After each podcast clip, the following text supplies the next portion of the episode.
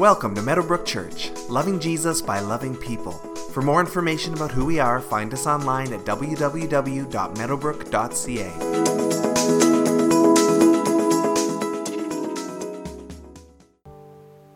Good morning.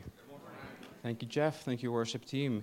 Please turn your Bibles with me to Genesis three fifteen. That's Genesis chapter three, verse fifteen, and that's page three on the Bible and the pew in front of you.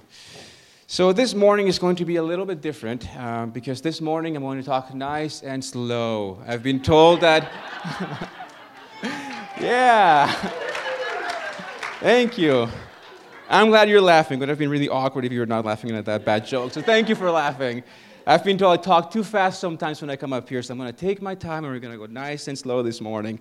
Um, but really, it's going to be a little bit different this morning because a few weeks ago, at the end of July, um, I traveled to Toronto for a few days on a missions trip uh, with some of our high school students who are sitting at the front here this morning and uh, youth leaders, and we were there for five days and four nights. And uh, the purpose of this trip was to go to a, go to a big city, go to a heavily populated urban center where you have thousands upon thousands of people um, who are living with physical and emotional and spiritual needs, or a combination of those needs, um, the likes of which we don't have in the same way here in Leamington and smaller towns. And of course, we have people living with the same physical and emotional and spiritual needs everywhere, uh, even in small towns. But uh, there's something about the big cities where we have uh, a higher concentration of uh, people who are living with these needs uh, in the bigger cities. And so we went on this trip um, with the hopes of uh, going out and reaching out to these people and being with them and serving them and blessing them and uh, spending some days with them and uh, just being with them. And uh, this team did an amazing job uh, going on the streets and talking to people and uh, and getting down on their level. And they just did an amazing job. And so this morning they're going to come up in a few minutes and uh, they're going to you're going to hear from them. You're going to hear stories and testimonies from the trip this morning.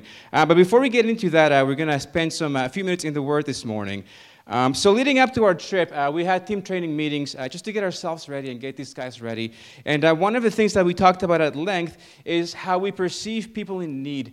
Um, because often there's a stigma that people who are homeless or people who are on the streets, uh, that they're in that predicament in life because they don't want to help themselves, or because they're lazy, or perhaps because uh, they just don't want to do any better than that, or they don't have the motivation or the ambition to get ahead in life.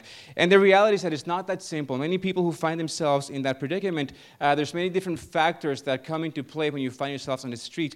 And there's uh, there's addiction. Um, There's mental illness, there's the cycle of poverty where you are born in poverty and you spend your whole life in poverty and uh, you don't have the tools or the help or what you need to get out of that. And so you're born in poverty and your kids are born in poverty and you never break this cycle. Uh, there's mental illness, there's abuse, just to name a few, and sometimes a combination of those things. And so people who are struggling with this often don't have the tools that they need um, to get ahead and get out of that, and they find themselves on the streets. And so we talked about how we can break that stigma and not look at people who are homeless or on the streets as people who are, again, lazy or people who are bums, but rather Rather, people who are lost, people who are broken, and people who need the love of the Father as much as all of us, all of us in this room. And so we talked about that quite a bit. And so this morning we're going to spend uh, a few minutes in the Word and have a quick look at what the Bible tells us about God the Father and His love for us. And so we're going to go to uh, Genesis chapter three, verse fifteen. And uh, one of the things that we often hear is that in the, in the New Testament, um, God the Father, He's a cool, loving Father. He's a chill Father uh, who loves His children. But yet in the Old Testament, um, it's a whole different story. In the Old Testament, we're talking about a God uh, who often seems vengeful and angry and uh, just really not a, lot, not a lot of fun to be around.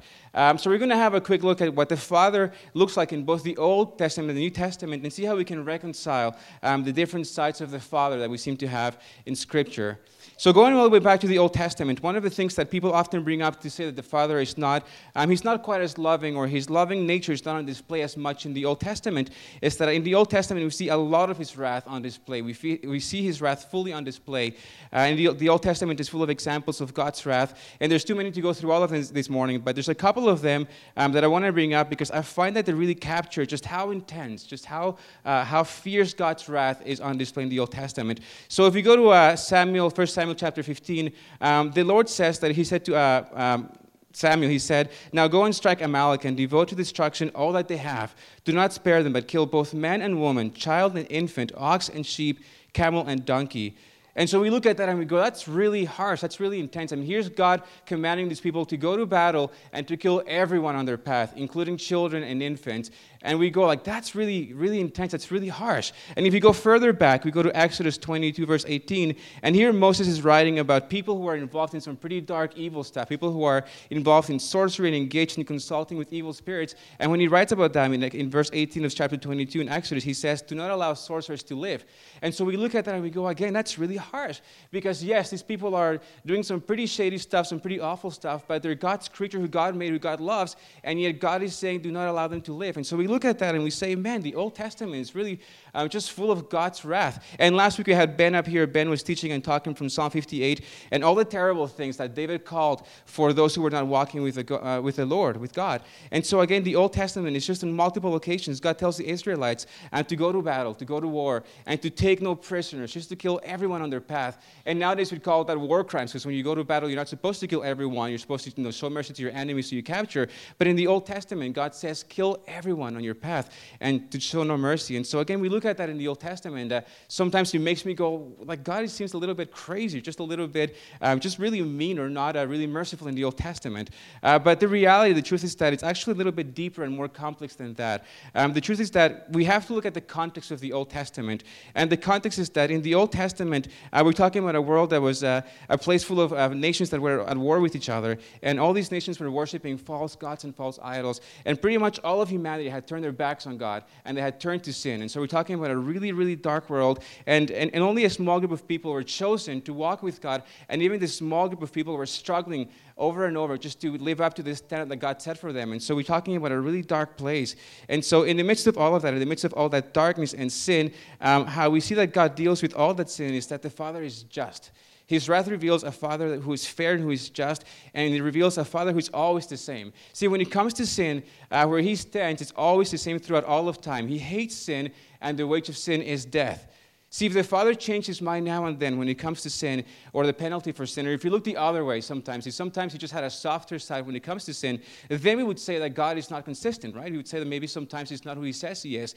Uh, but when it comes to sin, he's always the same. So the way the Father deals with sin in the Old Testament uh, seems harsh to us sometimes, but it actually goes to show just how terrible sin is, that the, that God the Father would deal with it in such a harsh and radical way. And so it reveals a Father who's uncompromising when it comes to sin, and therefore he's just, he's fair. He doesn't change his mind when it comes to sin. He's a judge and a ruler who is impartial and who is fair. And if the Father is fair and the penalty for sin is always going to be death, then when he passes judgment on sin, the outcome is always going to be death, right? And so again, the Old Testament, it seems like it's full of wrath, like it's full of God's anger. But when we look at that, what I see is a God who is just, a God who is just, his, his wrath is overflowing out of uh, just his full hatred towards sin. So now we fast forward to the Old Test- the New Testament, sorry, and now we have all of a sudden a God, a Father who's much more loving and forgiving. We see much more compassion. And so I look at that, and the question is, what happened? Did God change? Um, did God chill out over time? Um, but the answer, I think, is that God the Father was always loving and forgiving, uh, even in the Old Testament times, at the same time as he was being fair and just. See, in the New Testament, Jesus is the one who shows compassion and love and grace to everyone he meets. And it's Jesus who goes to the cross, and he did the ultimate um, act of love when he died on the cross to deal with sin and to deal with death. Uh, so we could say that Jesus, perhaps, he's the one who is loving and forgiving, and that the Father is still the one who is just.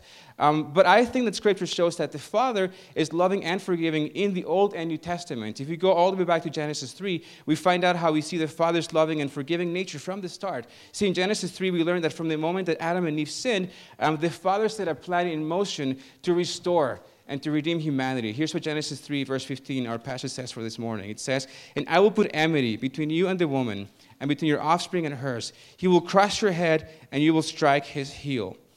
So here we have God talking to Satan right after the fall of man. And when he talks about the offspring of the woman, he's talking about Jesus. He's talking about the Son of Man.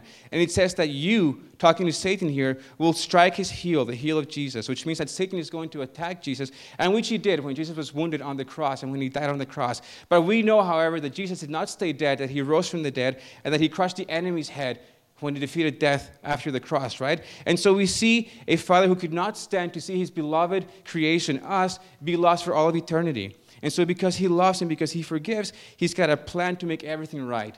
See, from the start, from the moment that we walked away from sin and sin entered into this world, he had a plan to restore and to redeem his creation. And so when the time came for his plan to finally be completed through the death of Jesus, as much as it hurt him and as much as it broke his heart to go through with it and to let his son be put to death, um, Jesus went to the cross and he died because that was the Father's will, because that, that was the Father's will for us. And so we see that because the Father loved so much that he gave his only son so that we may have life. And so in the Old Testament, the Father is just. He's a, he hates sin. Sin is a rebellion against God, and, and death is the price to pay for sin. And so his wrath against our sin is fully revealed throughout the Old Testament. And yet he's loving. He's also loving and forgiving. And he's at work from the start to make us new and to make us pure again. And so in the New Testament, the Father is still just, and sin is an abomination in his eyes. And the penalty is still death. But now that the Father deals with sin once and for all through the death of Jesus. And so his wrath, which we deserve now, is poured out on Jesus, and he takes our place. And yet in his wrath against our sin, the Father demonstrates his love and his forgiveness when he completes his plan through Jesus. And so this team here uh, that went to Toronto, we went to Toronto with that, uh, with the goal and the hope of showing people the love of the Father. Uh, there's so many people who are lost, who are broken, and they have not experienced yet or embraced yet the love of the Father, and they need that. They're, they haven't uh, quite understood that they're on the path to destruction if they don't embrace God's uh, God's love. And so we wanted to go there and, and through different uh, means and ways show people who are lost how much the Father loves them, and he has got he's got much better plans for them now as well. If they're broken, he wants to heal them and make them better. And so these guys have been working for a few weeks, getting ready to come up and uh, and talk to you guys about their trips. I'm going to call them up now. Come on up, guys, and grab your stools, and you're going to hear from each one of them as they talk this morning about their trip. So give them a hand as they come up this morning, please.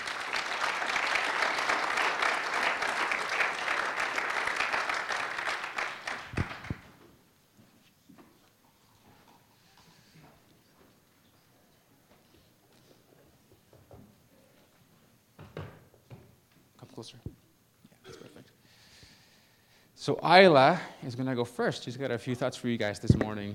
Isla, you ready? Nope. Nope. Hi, I'm Isla, and I'm going to be talking about the time we spent with some of the homeless people we met in Toronto.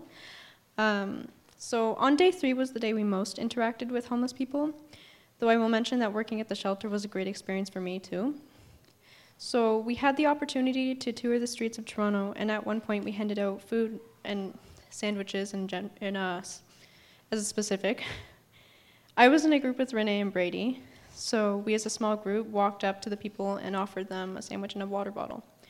One of the most memorable experiences was meeting Jen and Paul. These were two awesome people I was able to connect with through music, and I ended up talking to Jen for almost ten minutes about instruments alone, uh, as her friend Paul had been playing the clarinet when we saw them and walked up to see. Um, Jen spoke about how she had taught, uh, sorry, she she had taught Paul, Paul how to play, and he had become such an excellent player. Um, I then told her about how I play saxophone in school, and she revealed hers, which was the exact same model as mine, I might add. Um, we also met a man named Anthony, and when we asked him if he had wanted a sandwich, he wasn't actually sure if we were offering him safe food. He literally asked us if the food was poisoned, which really says a lot about how these people are treated. Um, during the trip, I had the realization that these people offer what little they have so others can be happy as well. Uh, a lot of the people on the streets are a community. Like Jen and Paul, they're like best friends, and they shared everything. Uh, and I witnessed a woman offer a part of her sandwich to another.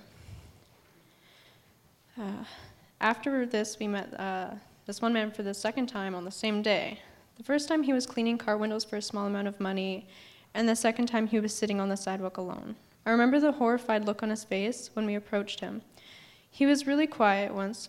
Um, he was really quiet, but once he opened up, he told us that he actually sleeps at the shelters throughout the week because he does have a normal construction job, but actually prefers to sleep outside on the weekends because the shelters are in such bad shape. Uh, because the housing is so expensive in Toronto, he does not have a home. And the main stereotype around homeless people is that they are lazy or addicts, or they're outcasts society spits out. Really, they're just people like us that take desperate measures to survive. We met this woman in a wheelchair, and all she wanted was a hot coffee, and she went on a busy road back and forth through the traffic just to ask for money. Next, we met this man with a name I thought was pretty cool. He went by the name double oh seven, which I'm assuming has something to do with James Bond. We met on a slightly sketchy street near Dollarama, just in specific. Xavier ended up taking him to get a coffee at Tim Hortons, which later did not um, did not end very well because the man ang- became angered, and it was sad to watch him get mad at the cashier. double oh seven thought that the cashier had skimped on his tea and had not given him a tea bag, so he ended up losing it. And uh, page turn. Uh, I felt sorry for him. Uh, he has seen so many things that he can't trust anyone anymore. And earlier he had acted as a little child, so excited to talk to someone, um, and he was gleeful and upbeat. He showed us all of his favorite places by pointing, and he was just smiling. Uh, but that turned around when he had falsely suspected that a person was wronging him. So this trip was truly eye-opening for me. The streets of Toronto are full of people in need, and I hope we left a lasting impression on the folks we met, because I will always remember them. Some instructions that apply to our everyday life and remind me of the faces I saw in Toronto is this, found in Hebrews chapter thirteen, verses one to three. Keep on loving each other as brothers and sisters. Don't forget to show hospitality to strangers, for some who have done this have entertained angels without realizing it. Remember those in prison as if you were there yourself, and remember the, also those being mistreated, as if you felt their pain in your own bodies. Uh, when we were challenged by our leaders to connect with the homeless on the streets, I was scared. I may not have wanted to admit it, but I was. I didn't know how people were going to react, but everybody needs love. Just talking to someone can make their day. Many were defensive at first, but actually opened up to us as we got to know them a little. And this is what I have brought home, and this is what I'm going to keep.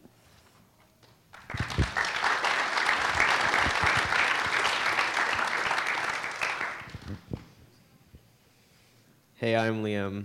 Uh, my trip to Toronto was an eye-opening experience. There were many instances where I realized that the difficulties of being homeless, because I don't often think about homelessness, because I'm fortunate to be part of a family that's well off. So our first day on the trip was spent exploring where we were going to perform random acts of kindness. Jonathan, Connor, and I were walking a bit behind the rest of the group when a fight broke out between a homeless man and another man. The reason for the fight was because the man had scared away the homeless man's pigeons that he was feeding. This did seem funny to me at first, but when we talked about it as a group, it made a bit more sense. If a random person had scared away the pigeons that were my company, I think I'd be a bit mad too, but yeah. um, the most eye-opening thing that I did was giving out ho- food to the homeless people. To cover more area, we split up into small groups. I was in a group with Henry and Jonathan. If I'm being honest, the area that we were covering was a bit more sketchy than we had anticipated. Our food was gone in a matter of minutes. During that time, I got to see many things. One thing that I remember was helping a homeless man get to the hospital. You're probably wondering, well, what happened? So fifteen minutes prior to the incident, we, meaning Henry and Jonathan, and I uh, had offered the man something to drink, since we had run out of food to give, but I think he was way too drunk to know what was going on, so we just wished him a good day and set on our way. At this point, we were heading to the checkpoint where the small groups would meet up. But then I looked back at, and see the intoxicated man struggling to cross the street and fall over. I kept looking back because I was sure that something was going to happen. He had almost made it to the other side of the street, but he had tripped and stumbled forward and hit his head off the curb. I immediately told Henry that we should go back and check on him. So we did, and he was in and out of consciousness. A couple of seconds later, a lady riding her bike stopped to see what was wrong. Then she called emergency services. When they arrived, I gave them a description of what happened, and knowing that he'd be all right, uh, we set back to the checkpoint. When we got to the checkpoint, we arrived earlier than the other groups because uh, we we got rid of our food pretty quick. I was amazed standing at the checkpoint, just observing what was going on around me. Some of the things I saw were drug deals and people actually taking the drugs, and just many things that you don't normally see in downtown Kingsville or Leamington. These are some of the things I experienced on the trip to Toronto.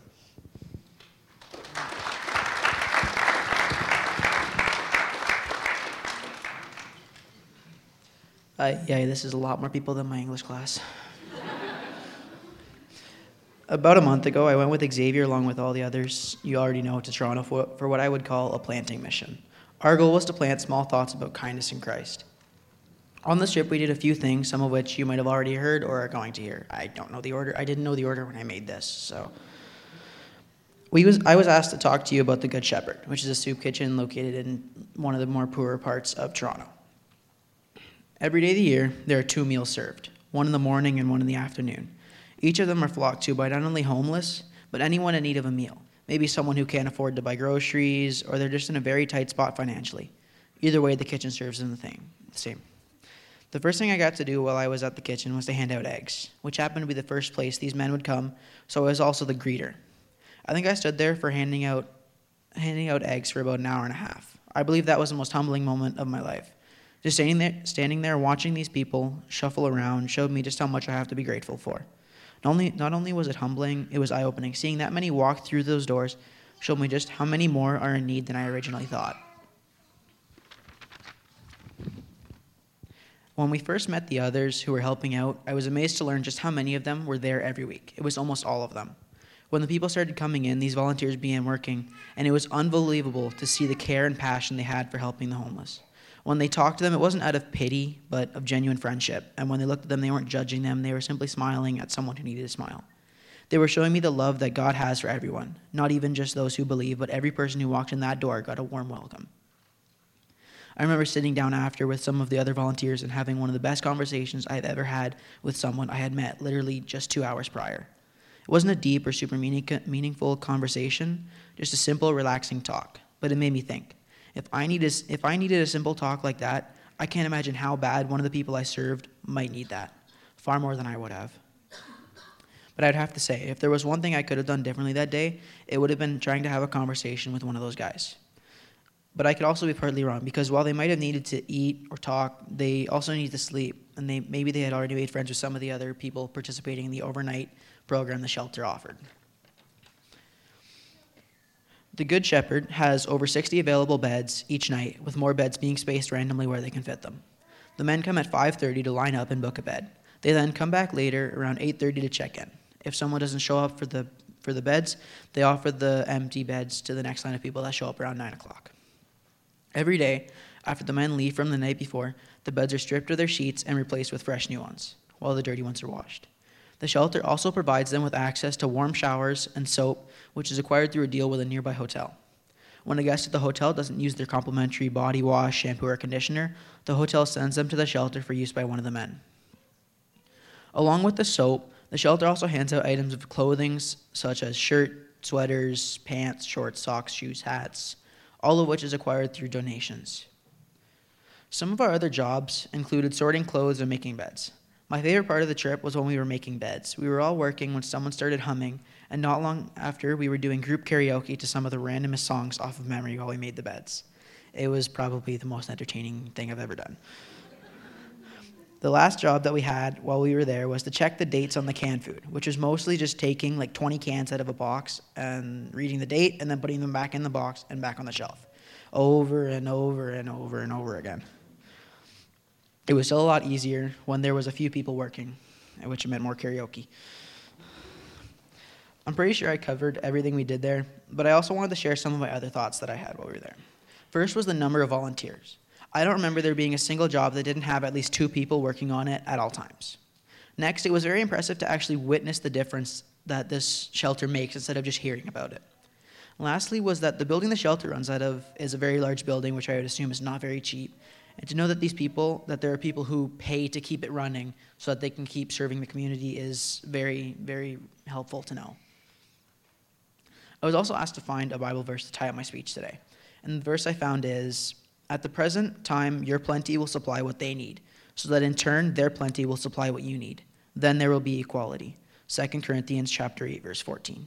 I thought that verse fit pretty well, as it describes someone giving to help someone who needs it, and that man in turn would give back to the first when they became in need. Thank you for listening to me stutter and mumble my way through this presentation.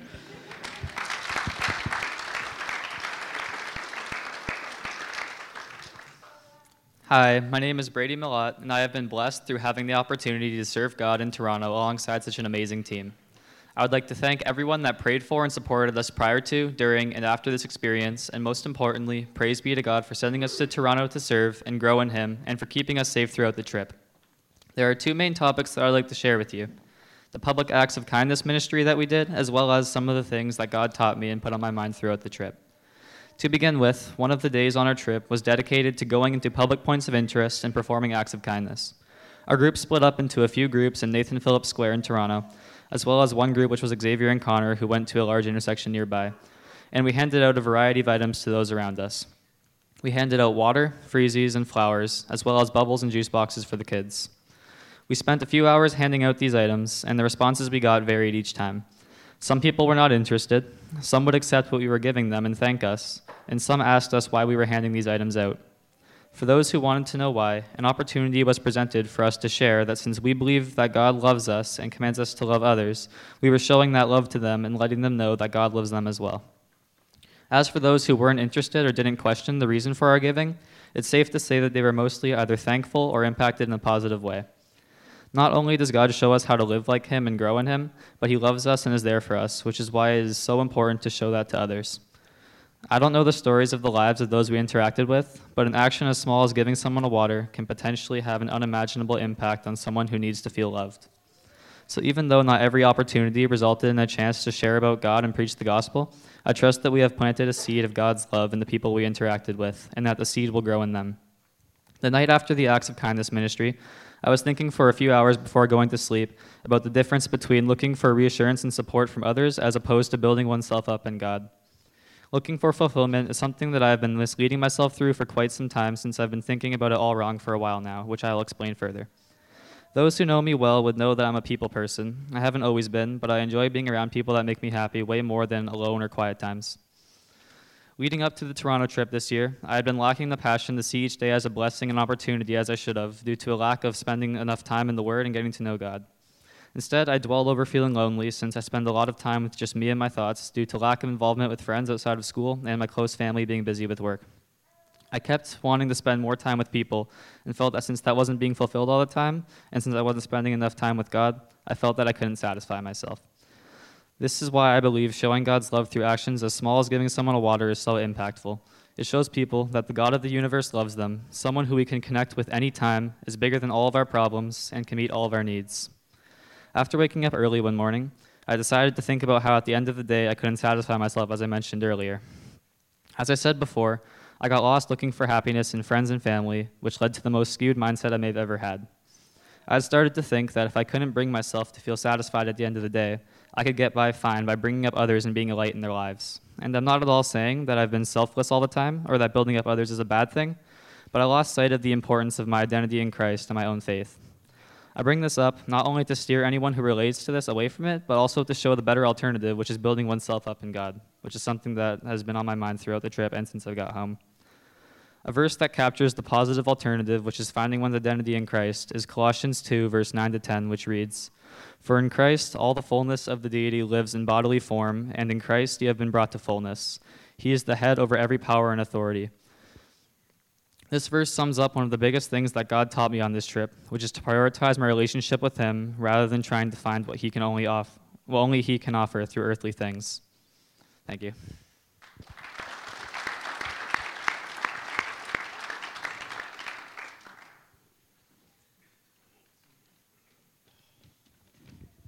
Hi, my name's Jonathan, and I'm a Butterfingers.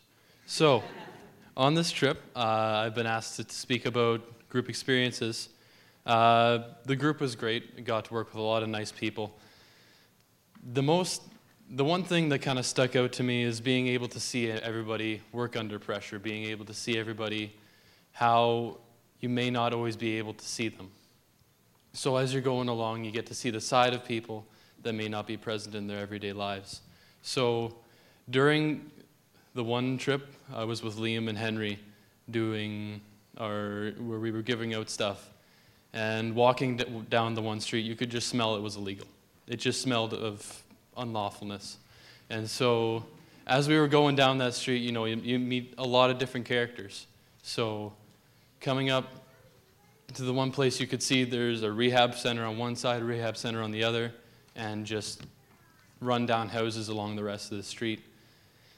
And you meet a range of people from complete addicts, people who are down in the gutter, to recovering people.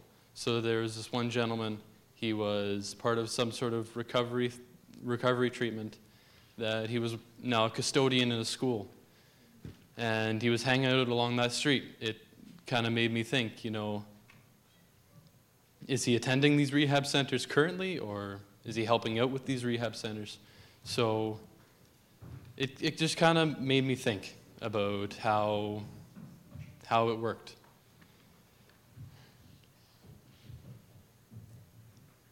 So it also helped us to become closer. Because of these situations, we actually needed someone with us, but also we enjoyed the company. The company was great. It was wholesome. Uh, I really, ha- really enjoyed hanging out with these guys. It was a marvelous experience. I wouldn't necessarily say that I enjoyed going along with these these schemes, I guess.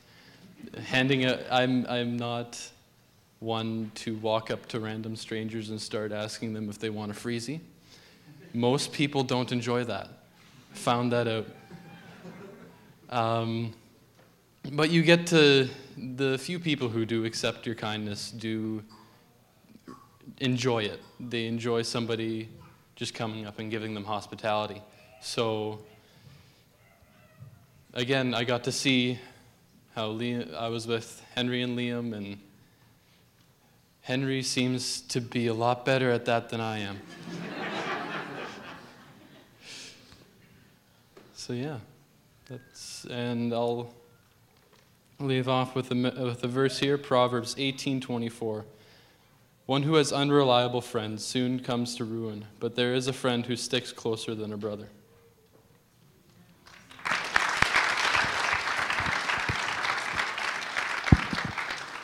What an awesome team. Can we just give them a round of applause for all putting together their thing? It was awesome.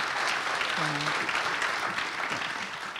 Thank you so much for all your support, you guys. It was um, amazing seeing the turnout that we had for the car wash, with the fundraising, um, and especially all your prayers as we were on the trip. It was awesome. Like, I know that not all of it was what I don't think these guys expected, what I expected, and it was um, amazing to go on this trip with these guys, and they did a really wonderful job. And so we were just talking about Um, the people that we met and saw, and so Isla touched on one gentleman that we met, and um, Xavier had mentioned that not every homeless person is in the same situation. Everyone has a different story and a background to them. And one gentleman that we met, Sam, um, he was a gentleman that was going to work regularly throughout the week at a construction site, and just due to the real estate atmosphere in Toronto, wasn't able to afford a place based on that wage. And so um, he had moved to Toronto a year ago and expected to have this great experience in Toronto, to work, to live, and just have a normal life, and that wasn't what was in store for him. I'm not sure what the story background was for him, whether he couldn't go home or um, what that was, but it just was kind of an eye-opener on to the different lives and situations that are out there. And uh, these guys all touched on it too, but it's amazing how long it's been since these people have had an actual conversation with people, like the time that goes by in between. And so they just want to talk with you, and just, um, not all of them, but a lot of them do. And it's it's really cool to hear their stories and to be a part of that and spreading that love. Um, yeah, so we just have a video for you guys of just what the trip was like for us, and we wanted to share that with you guys, so we'll cue that up there. As we get ready to close, we have a prayer team here at Meadowbrook, and when the service is done, if you need prayer for anything at all, we'll invite you forward and just come on up, and they're happy to pray with you for anything at all. If you're not going to pray, that's fine, and we're just going to ask you to move outside so that this can be a quiet place to pray. You can do your visiting out there. Let's close together. Father, Thank you for this team and what they accomplished and what you accomplished through them, Lord, what you did in their hearts and uh, the impact that they had on the hearts of others. And just thank you for their uh, example for the rest of us of, of living out this life of love, love of God and love of neighbor that you have called us to. How great is the love the Father has lavished upon us that we should be called children of God, and that is what we are. Father, help us to rest in that love and help us to live that love out as we go about our week. Help us to know that you are with us and help us to walk with you. We pray in Jesus' name. Amen. Amen. Have a great long weekend. Have a great week.